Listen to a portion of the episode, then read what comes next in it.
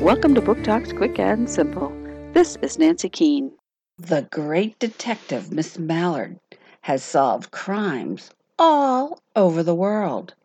Now she's enjoying attending the opera festival in Venice, Italy.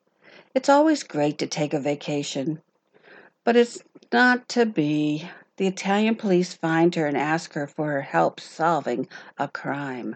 A priceless painting has been stolen and she's needed to find it. Can you follow the clues and help find the painting? Gondola to Danger by Robert Quackenbush. Aladdin 2019.